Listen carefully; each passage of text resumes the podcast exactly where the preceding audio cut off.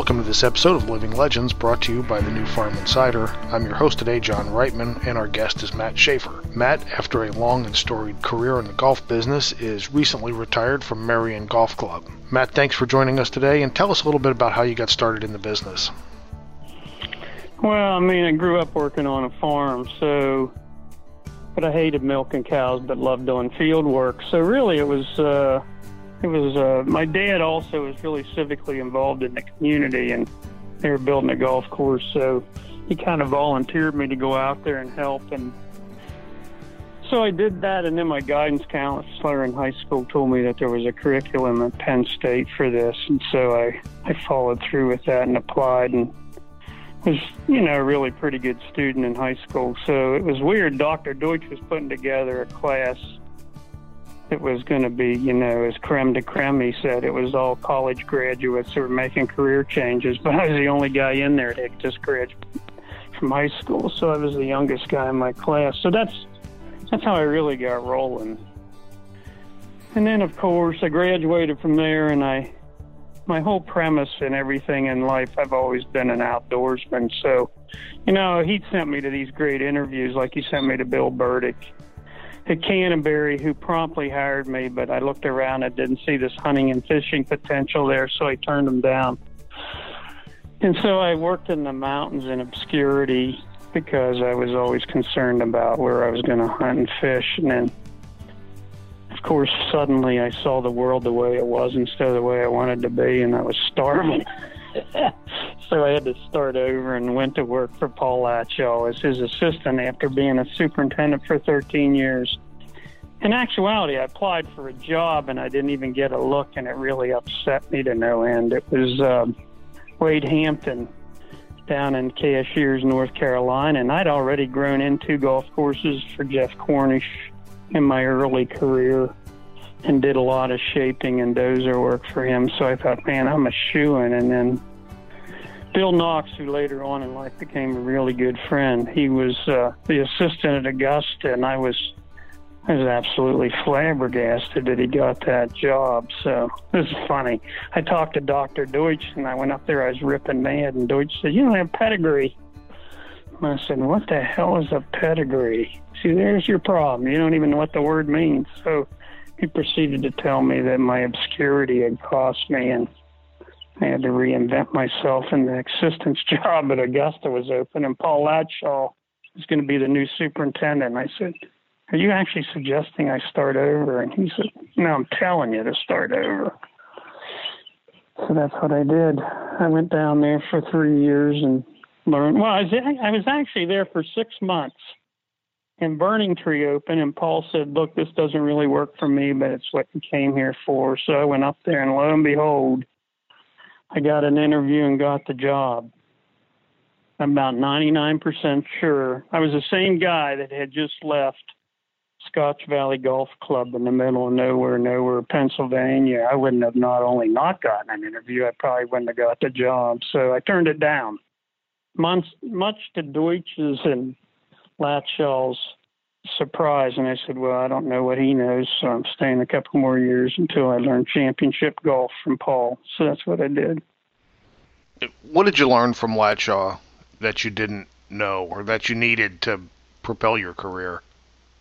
You know, I mean, I, I'll never forget the very first thing I learned a whole bunch of stuff from him, but I mean, the very first thing that I learned was, I mean, he taught me tons of stuff, all the intangibles, all the things that would be it would take you a long time to learn. You get it through hard knocks, but he just taught me.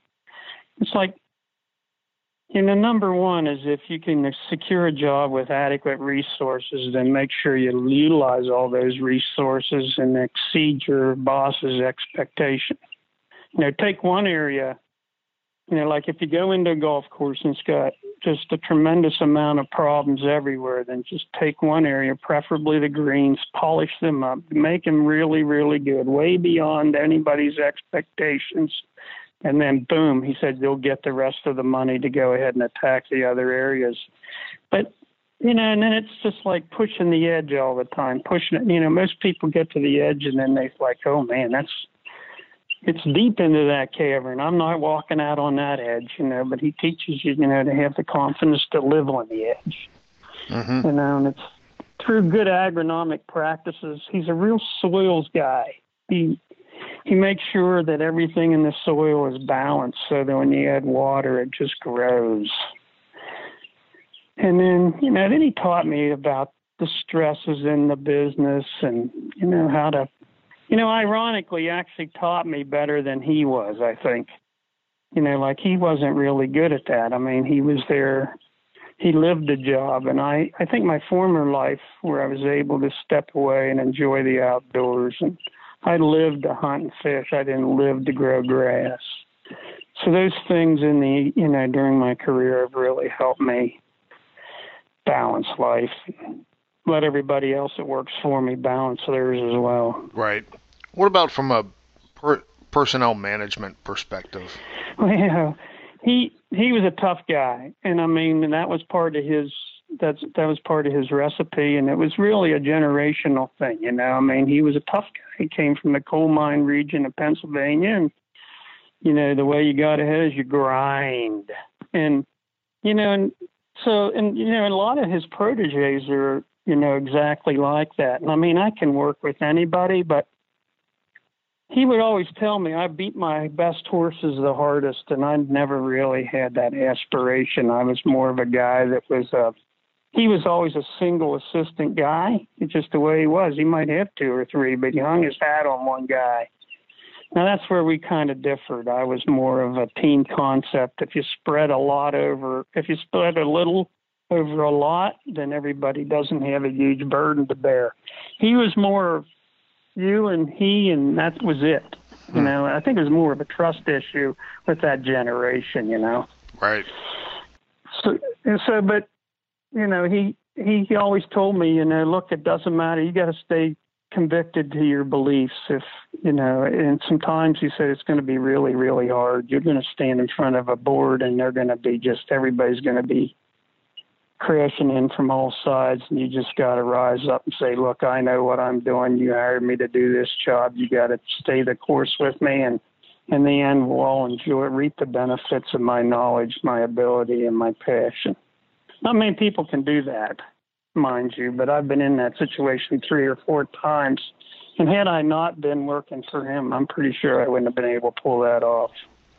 Throughout your career, you developed reputation as sort of a risk taker, I would say. And all the years I've known you, that was a it's been a label that you've worn, I would dare say, uh, proudly. Is is that something you picked up from him, or is that something that you already had? Yeah, it's funny, John. Like for forever, I never really understood the dynamic between Paul and I. I mean, I did, but I didn't. And then I went to Hershey and I took personality typing, which is kind of terrible in a way, but unbelievably effective. It takes all the mystery out of life.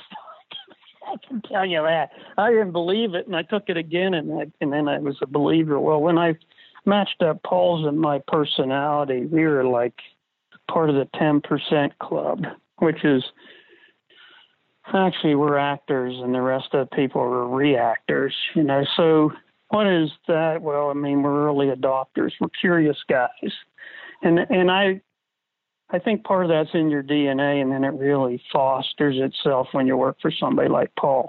Now, I will say he's, he's mentored a lot of great guys, and I don't mean this in a conceited way, but I only know one other person that's worked for him that's probably fits that label. That's Sam Green. So, but there's a lot of people, and that doesn't mean the rest of them aren't good. It just doesn't it means that they're not really curious, not they're not risk adverse. They're just very conservative. So yeah, he and I are early adopters, no doubt about it. So that's that's risky. Being the first in the water is always risky. That's how you enjoy true success, though, in my opinion. Yeah, the mistakes are painful too. you know, if you stay in the center of the road, it's pretty safe, and it's not. You know, you you get you can only get so far, but you only fall so far. Like Paul always said, we always rise to the top, but when we crash, we really go deep into the abyss. But you know, that's if you're you got to have some other character attributes to go with that. You have to be incredibly resilient. You have to be able to let a lot of people hold on to things too long in life. I got my mom. This she she was adamant when we were growing up, and I think I was my oldest sister and I really adhered to this, and it helped me immensely in my life. Is I never hold a grudge, never, never, never, and I don't ever. There's nobody in my life that I don't like, and I've been screwed a hundred times. But if you can leave that go, man, your life is so incredibly peaceful. So consequently, when you have a defeat you know, you learn from it. You don't think about it. You just charge ahead to the next victory. You know what I mean? Absolutely. You know, but a lot of people have a lot of trouble with that. Actually, it stands in your way. Um, now I'm a spokesperson for a couple companies. That's what I'm doing to keep myself in the industry without having to deal with politics and labor and budgets and GMs and all the other stuff that's gives you ongoing headaches. From the time you retired, looking back to when you started, talk a little bit about how maintenance standards had changed over that period. It's funny you say that because I actually think I'm part of the problem there. You know, I mean, Mike Davis and Stanley sat down, took me to dinner one night, and Stan Zontek, I think you're talking about, probably right. Oh yeah, he's one of my best friends. he said, "Listen, we need you to we need to talk to you about something. You're driving standards too hard.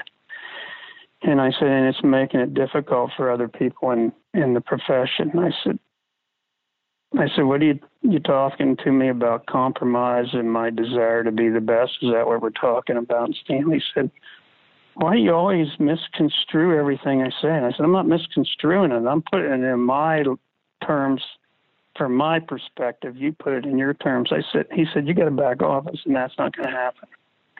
I said, this isn't going to happen. I said, you know, I'm in a, I'm in a top 10 club. I said, the message you need to send is, you know, the top 10 do it differently, you know, but it's unbelievable, John. I mean, but we didn't have the tools when I started. I mean, I, I became a golf course superintendent in 1974. We were cutting fairways with seven gang mowers that had you know, eight, seven blades in the reels, pulling them with a tractor, and we were we were hand cutting and greens, but you know, we were also, we got wrapped up in the triplex era of cutting grass on greens. Right. Our irrigation systems were electromechanical. We didn't have computers. We didn't have cell phones. I mean, we ran golf courses with 10, 11 guys if you had a robust operation, but the vast majority were six or seven. And, you know, the green speeds were probably eight or nine. And the guys that were really sticking their neck in a noose like Latshaw at Oakmont probably had them up to 12. And now, you know, 10 and a half, 11 and a half is common. We had, actually, arguably, we might have had better chemistry I mean, it's but the chemistry now is really catching up. But there was a period of time in there where we didn't have good chemistry in our career because they were taking all the ones, the mercuries and the arsenics and everything off the market, but weren't replacing them with anything nearly as effective. So we didn't spray as much. Our sprayers were terrible. I mean, the, the equipment, the irrigation, the level of expertise was just not there in the 70s. And then it started to change in the 80s, and then it got really rolling in the 90s, and then it just went like house on fire in 2000s. So, you know, it was a host of different things, but it's, but it never got easier. When when it was when I was early in, it was hard because I didn't know what the hell I was doing, but I was hoping I would someday, and I didn't have any money. And then later on, it got hard because I knew what I was doing. I had a ton of money, and the expectations were unrealistic. Mm-hmm. Labor was hard to get, and you know, and numbers were thinning out. And we'll be right back after a brief message from our sponsor.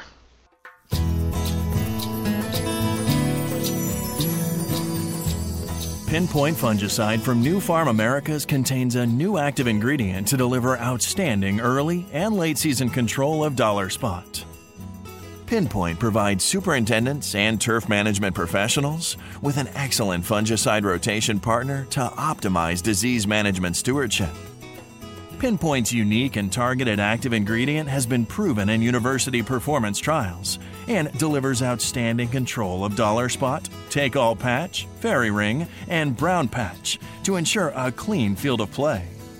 For more information, visit nufarm.com.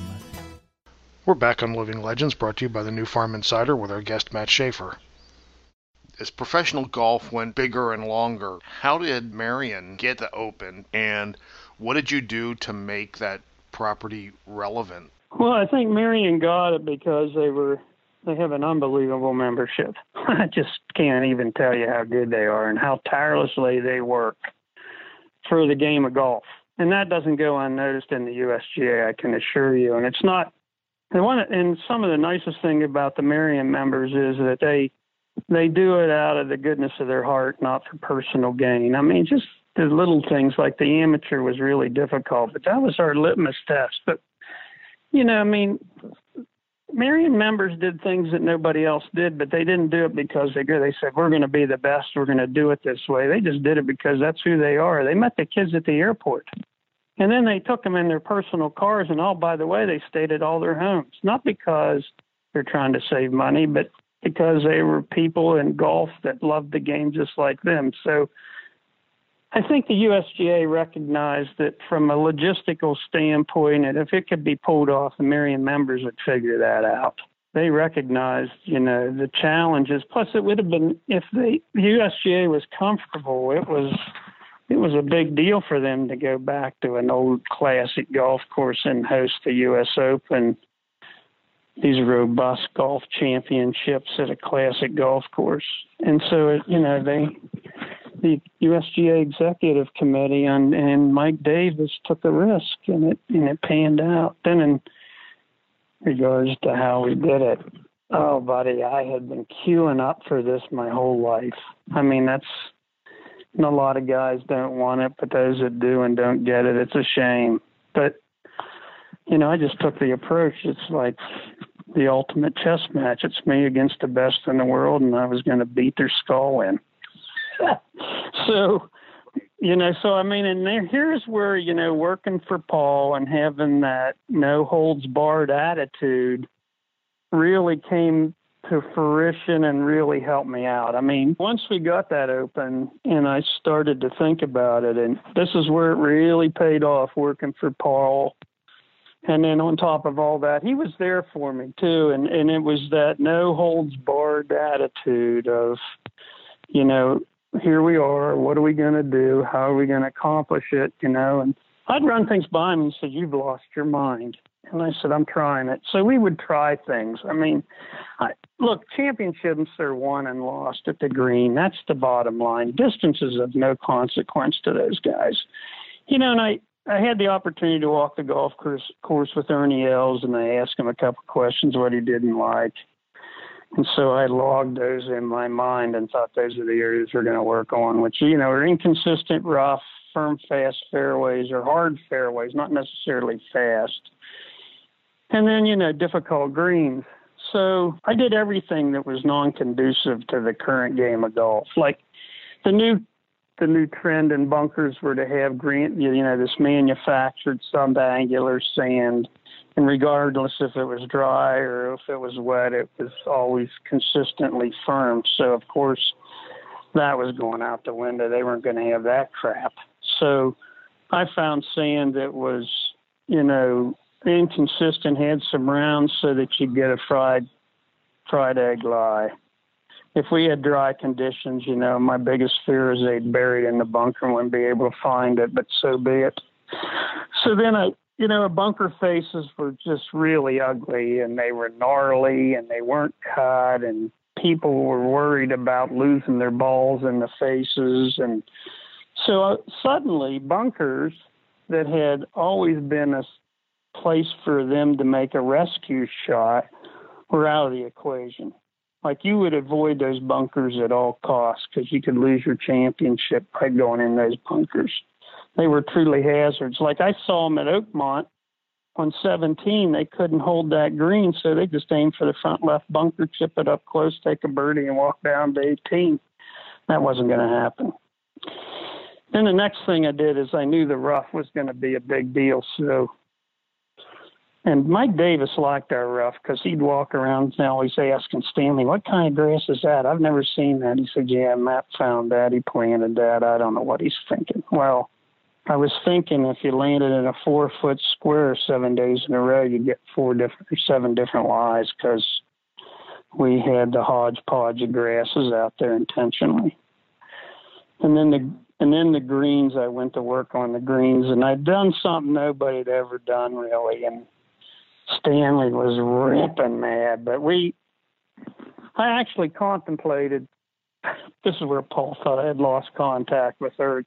I was going to top dress the greens with concrete, and I said to him, "It's mineral." he just went insane.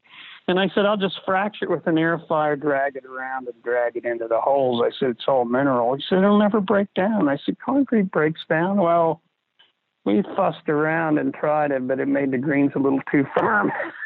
anyways, but it got me thinking, you know, like our 11th green is always the firmest green on the property, and that's because it got flooded all the time. And when you get that ultra fine seal, filled on top, it locks up the green unless it's completely uniform. Then it'll drain. And that green's always like a brick, so I got this wild idea that I would top dress all the greens with ultrafine sand.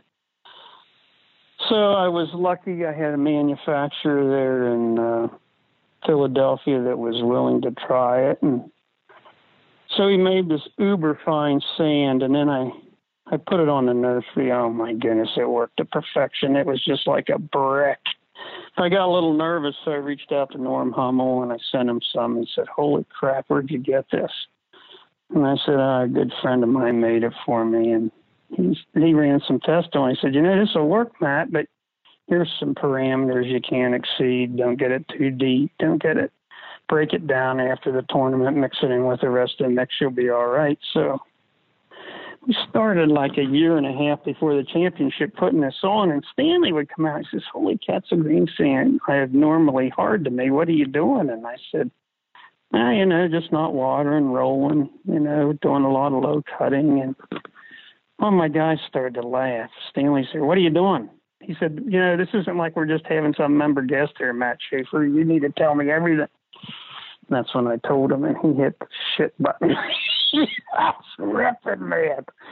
So USGA funded a study at Rutgers, and they said, well, by the time they have the results, the Open will be over, so I don't really care. Well, it came back that it just what Norm said. You know, if you didn't exceed it, it would work really good. So I think a lot of guys have adopted the practice, and it works really good. But it definitely made our greens hold up after seven and a half inches of rain. The other thing we did was we built a mower.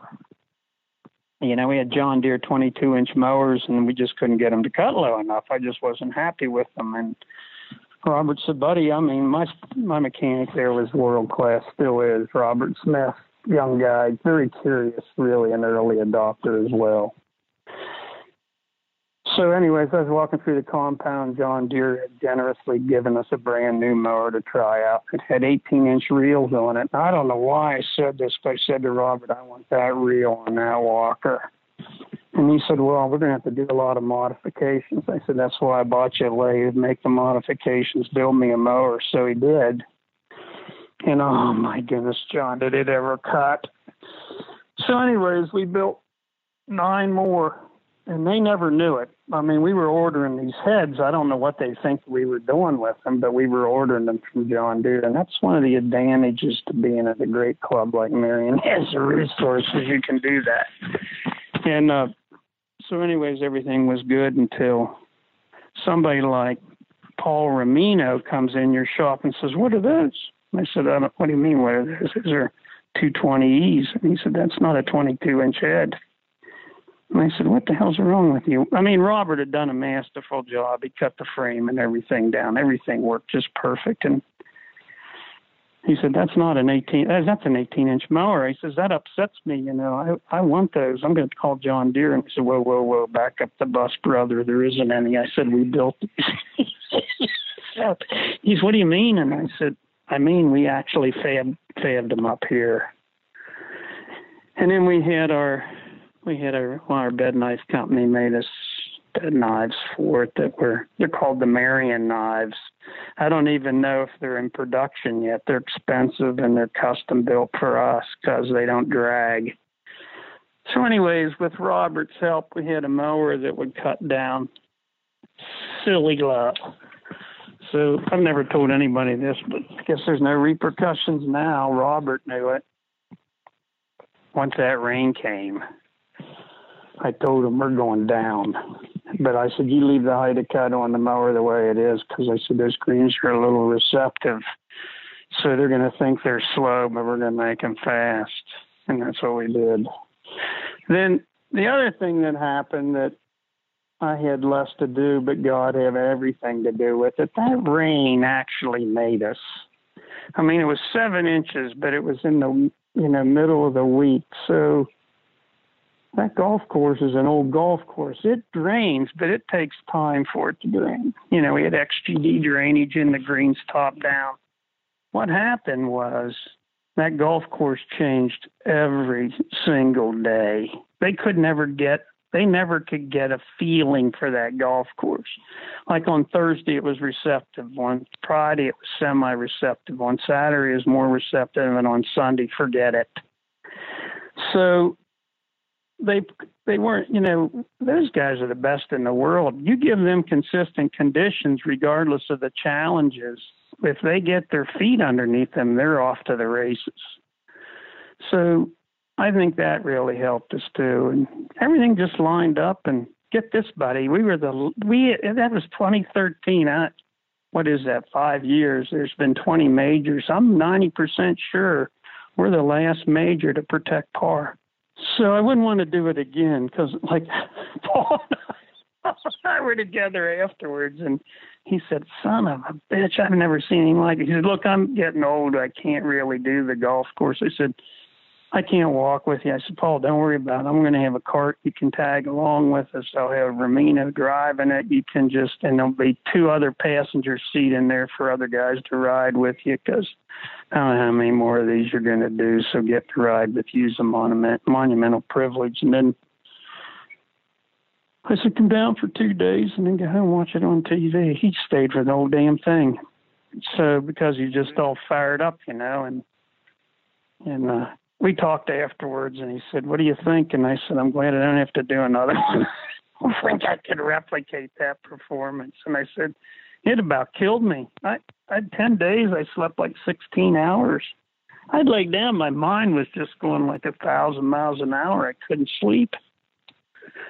And then it took me like three weeks to recover, at least maybe five. I just was out. My autoimmune system was burnt." I had started all sorts of health issues. Now, in a situation like that, superintendent always has that person who was your right hand. Who fit that bill for you? That was John Zimmers. He just, you know, we're really, really good friends. He had worked for Paul. He had hosted championships. He just has a unbelievable persona. He just, John's really, really good. And then on top of everything else, he just seems to have a feeling for people's feelings. It's really weird how he does that. And he could calm me down when it got amped up. And then there was one afternoon I was really ripping mad at somebody. And Mr. Marucci, my Greens chairman, was with me the whole time, too. And well, he would walk the course. We'd walk 18 holes in the morning. I'd walk the whole golf course with John and Mr. Marucci. And this one morning, I was just pissed off at the world and I this one kid was doing something incredibly stupid, so I flashed out at him. Mr. Marucci went to grab me, and John said, "No, he needs to vent. Let him go. this kid will recover." And then, you know, I mean, it was just he just knew how to get me to relax, knew how to have me. And then there's times when you know they put you in a corner and you have to make a decision, and you're on uncertain, so you just take a minute and you go over and you say, "Hey, John, I need to ask you a question. What do you think?" And he'll say, "What are you thinking?" And then I'll tell him, and he said, "What's your basis for that thought process?" And sometimes he'd say, "No, I don't think you should go that way." No, I wouldn't go that way, and it worked. It worked every time because he's walked a mile in your shoes. He'd worked for his father or worked for Paul Senior. He he understood the the critical mass for Merion. He really liked Mr. Marucci and and understood who he was and how that he just was stellar. He stayed at my house. He rode back and forth with me. And yeah, man, he's the real deal. I had done it for him twice, and he did it for me twice. So that was nice. Speaking of that Latshaw fraternity, you've always spoken very highly of Paul B. When you retired from Merion, Paul made a return there. Talk to us a little bit about your relationship with him and how important it's been and just just the closeness of that fraternity that his father created. Yeah i mean paul and i you know we're about diametrically opposite which is actually something that's really good and one of the reasons i think that we are so close.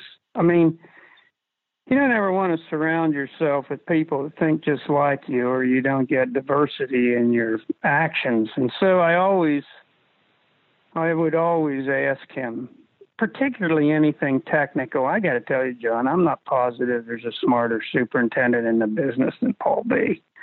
There could be but i haven't met him. So he and he's so incredibly thorough like I mean, I fly more off the seat of my pants, and he's and he's way, way more um, thorough and thought provoked, and a researcher, and you know, he's uh, he's just real. And then he's just has a mind that's like a steel trap, man. Once it ends, it's in there. It's in there forever. So for me, and he's more cautious than I am. So, you know, when you're getting ready to do something silly, risky, you know, he's a really good guy to run it by. You know, you'll say, I'll say to him, Hey, I'm thinking of doing this, and you'll hear him laugh a little. He said, Why don't I look into that a little bit more for you or something? I said, oh, That'd be great. So he's, uh, you know, and then on top of everything else, he's just incredibly thorough. I mean, he never skips a I that's never dotted and a T that's never crossed. So with this project that was coming up at Merion, they they needed somebody like him. I mean, it really precipitated my retirement for a couple reasons. Number one is I didn't want to build it and retire. I just didn't think that was fair to the next group of people. You know, the next superintendent they hired, the first time they had a problem, I know the first words out of his mouth would have been, oh, I wouldn't have done it that way.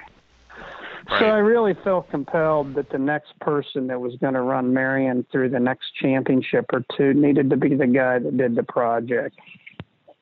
The other thing too is I'm a really touchy feely kind of guy and it's always worked out for me, but at this, you know, when you get a little older, particularly in my case, you start to get apprehensive about that new no holds barred attitude, you know, so and this really wasn't my money, and it was a tremendous amount of money. I mean, had I been in the 50s, nobody was my 50s, and I was going to be at Merion for another 15 years. Nobody would have touched that project. I would have done it.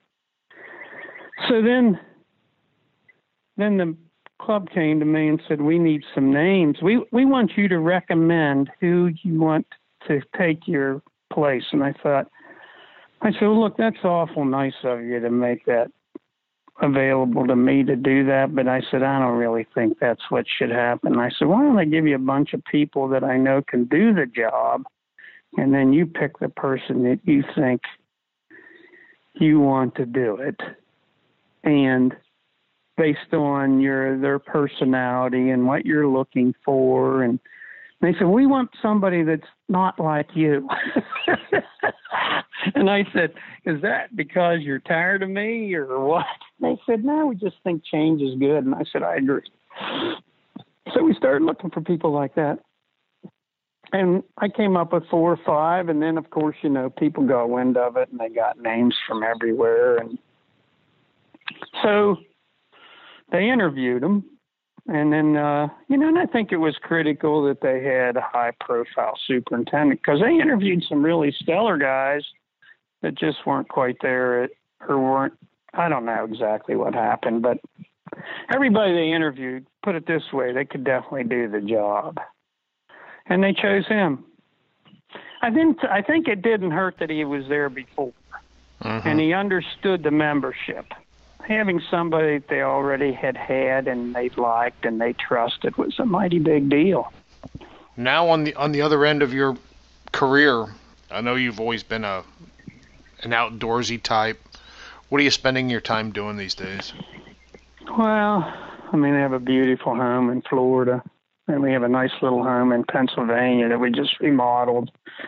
But I mean, we bought him a camper, you know, we bought a big old fifth wheel, so we're going to pound around the United States, and Rena likes to the outdoors too. So, and I mean, when you're a golf course superintendent, it's a family affair, but I mean, you, I'd never be where I was without her. I mean, we moved 11 times. We lived in six different states. I mean, that's hard. And and uh, she, uh, so I give her some undivided attention. I wasn't. It was funny, John. I wanted I wanted to step away from championship golf right after the Open. I mean, I I wanted to go someplace for. Oddly enough, I was 60. I wanted to go somewhere for another eight years, and she just said, "Nope, we're not moving anymore. I'm done moving." The last move is the retirement move. So I just decided to, I had to figure out what I wanted to do. So I didn't want to be a consultant because I watched Paul in that whole process and he had done some wonderful things, but there was times he still got a bad rap for being a, the guy that cost a guy his job when in fact that guy cost himself the job, but he ended up being the person that got blamed. I that wasn't going to be me. I wasn't interested in that. My dad told me one time, you know, there's only two kinds of consultants. I said, "What's that?" He said, "Good ones and successful ones." And I said, "What's the difference?" He said, "A successful one tells you what you need want to hear, and a good one tells you what you need to hear." and I said, "Yeah, I'm not going to be that guy. I'd be a good one. I get. I just, and I have a pretty." Some might say abrasive personality. I get right to the point. I just didn't want to do that. So I just racked my brain and I decided I was going to become a spokesperson for companies. It has been done, but not a lot. And so I went to business man, a business developer, and he and I spitballed it around to find the perfect price to charge without somebody feeling gouged. And then but by the same token, they didn't feel like they needed to beat you to death to get their value. So, How much time do you spend in the boat? uh, pretty much. I mean, yesterday we were out for two hours. This afternoon, she and I are going out fishing probably for two or three hours. I'd say when we're here and it's nice, maybe ten, twelve hours a week. What's the largest bass you've ever caught? Uh, probably 10 pounds. I'd love to catch a 15 pounder or 14. They're probably in the lake. But I mean, that was my goal for a long time now. It's just to sit there and have fun. And I don't even care if I catch anything. So I do, but it's not the ends all means all. I like to go hunting and I almost never shoot anything. So it's just more about being outside and being in the woods. And, you know, life is grand. I mean, I'm putzing around with projects, but you know, it's funny when you retire. What you accomplished in a in a day when you were working might be what you accomplish in a week in retirement, and somehow you justify it. And I still get up early, but I read for three hours, and uh, sleeping like a baby and losing weight. Man, I'm telling you, it's a hard job. Superintendents have really hard jobs it's hard on them. It's hard on their families. It's just a hard job. You got to love it. And the compensation aggravation ratio isn't there for most guys. You know, I mean, they could. I mean, holy hell, man! You probably make more money driving tractor trailer coast to coast. You can knock down a hundred thousand. Not that those guys don't have a stressful life, but they certainly don't have the stress level a golf course superintendent does. Any any truck any truck drivers out there, please direct your emails to Matt Shaffer, not to me. yeah, they have they have a hard life too. Don't get me wrong, but you know, and they should make what they make. But nonetheless, You know, golf course superintendents are constantly looking for labor. If you think about it, most of their labor force turns over 75, 80% a year. So all they do is teach and teach and teach. They got to lead up, down, sideways in 60 seconds. You know, they're the vast majority are underfunded, and they deliver unbelievable results. It's a labor of love, you know, and they they try to juggle their kids' life, their wife's life, their life, the golf course life. I mean, man, it's tough. Looking back, what would you do differently? it's funny. A lot of people ask me that. Absolutely nothing. I mean, I you know what made me really good when I got money was that I had worked so long without money. So I could take what one guy could take a million dollars and do with, I could make that million dollars do 1.2 million. You know, I mean, I was just so accustomed to not wasting a thing that I was just, I mean, I, some of the habits that I had when I was first a superintendent at 21 with no money were the exact same habits I had when I was 60 and had a robust budget. And the members would appreciate that. You know, there was, when we were short of help, I wasn't above going out and cutting rough. In fact, I liked it.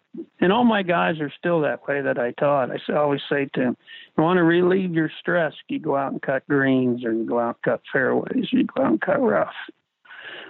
And then, you know, and I, you know, we, and the cool thing was like Robert was my mechanic. He was from Tyrone, the same, or no, he was from Everett, which is a little town not far from where I was born and raised. So he came from a really conservative background, so he was the same way. He would save stuff. We'd save parts, and you know, people come in our barn and say, "What in the hell are you saving all those old bed knives for?"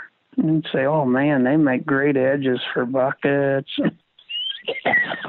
so when you, so those types of that mentality and not having anything and making it work when you do have a lot, it really works. Not being overstaffed, I see. I go to operations now that we have OnLink and I can see into people's operations. I always I can see some things that I'm over. I'm just amazed at. Not saying they're bad operators, just amazed. So, you know, those those tendencies serve you well later on in life. I mean, Paul Senior was that way too. He was uber conservative. He really was. So, um, but he could spend money. He could burn it, boy. I mean to tell you, he could really spend it. So, but he, he always got results. I don't know. I wouldn't do anything different. I mean, I think you know, and I don't mean this, and I don't know that you should write this, but I'll tell you because you should know. Is you know, people like John Zimmers and Paul B, and I'm sure there's lots of other guys when you start out at that pace in life, you know, right out bam, right into high profile golf. Like if you look at John and Paul, you look at their careers, those boys didn't walk up to it, man. They they went right from high school baseball and they stood right in home plate, you know, in the big leagues. They went right to it. Well, that has a tendency to really wear on you and burn you down. You know, I look at it, you know, I was 33 when I jumped into championship golf at Augusta for Paul. I'd already hunted in Montana and Idaho, and I had fished in Quebec, and and I had backpacked all over the United States, and I'd camp with my wife, and we'd have an exciting day on a lake catching bass or floating down the Juniata. And those guys never got that opportunity. So, you know, I wouldn't trade that either. You know, you gotta have life balance. Gotta have it. It's hard on you if you don't. I'd walk right away and go fishing. Well, there you have it, Matt Shaffer. We appreciate your time. It's been a pleasure and a, a treat talking to you. Well, I'll tell you what, it's been um, I've been truly blessed to. Uh, you know, somebody asked me how what's a how'd you become so successful? I said, oh, it's pretty simple. You know, I mean, my parents gave me a work ethic that's second to none. My mom taught me never to hold a grudge. I had an unbelievable university where I went to, Penn State, with the best teachers in the world. I had unbelievable mentors, and then had a phenomenal wife. So, if anybody gets those four dynamics, they're going to be successful.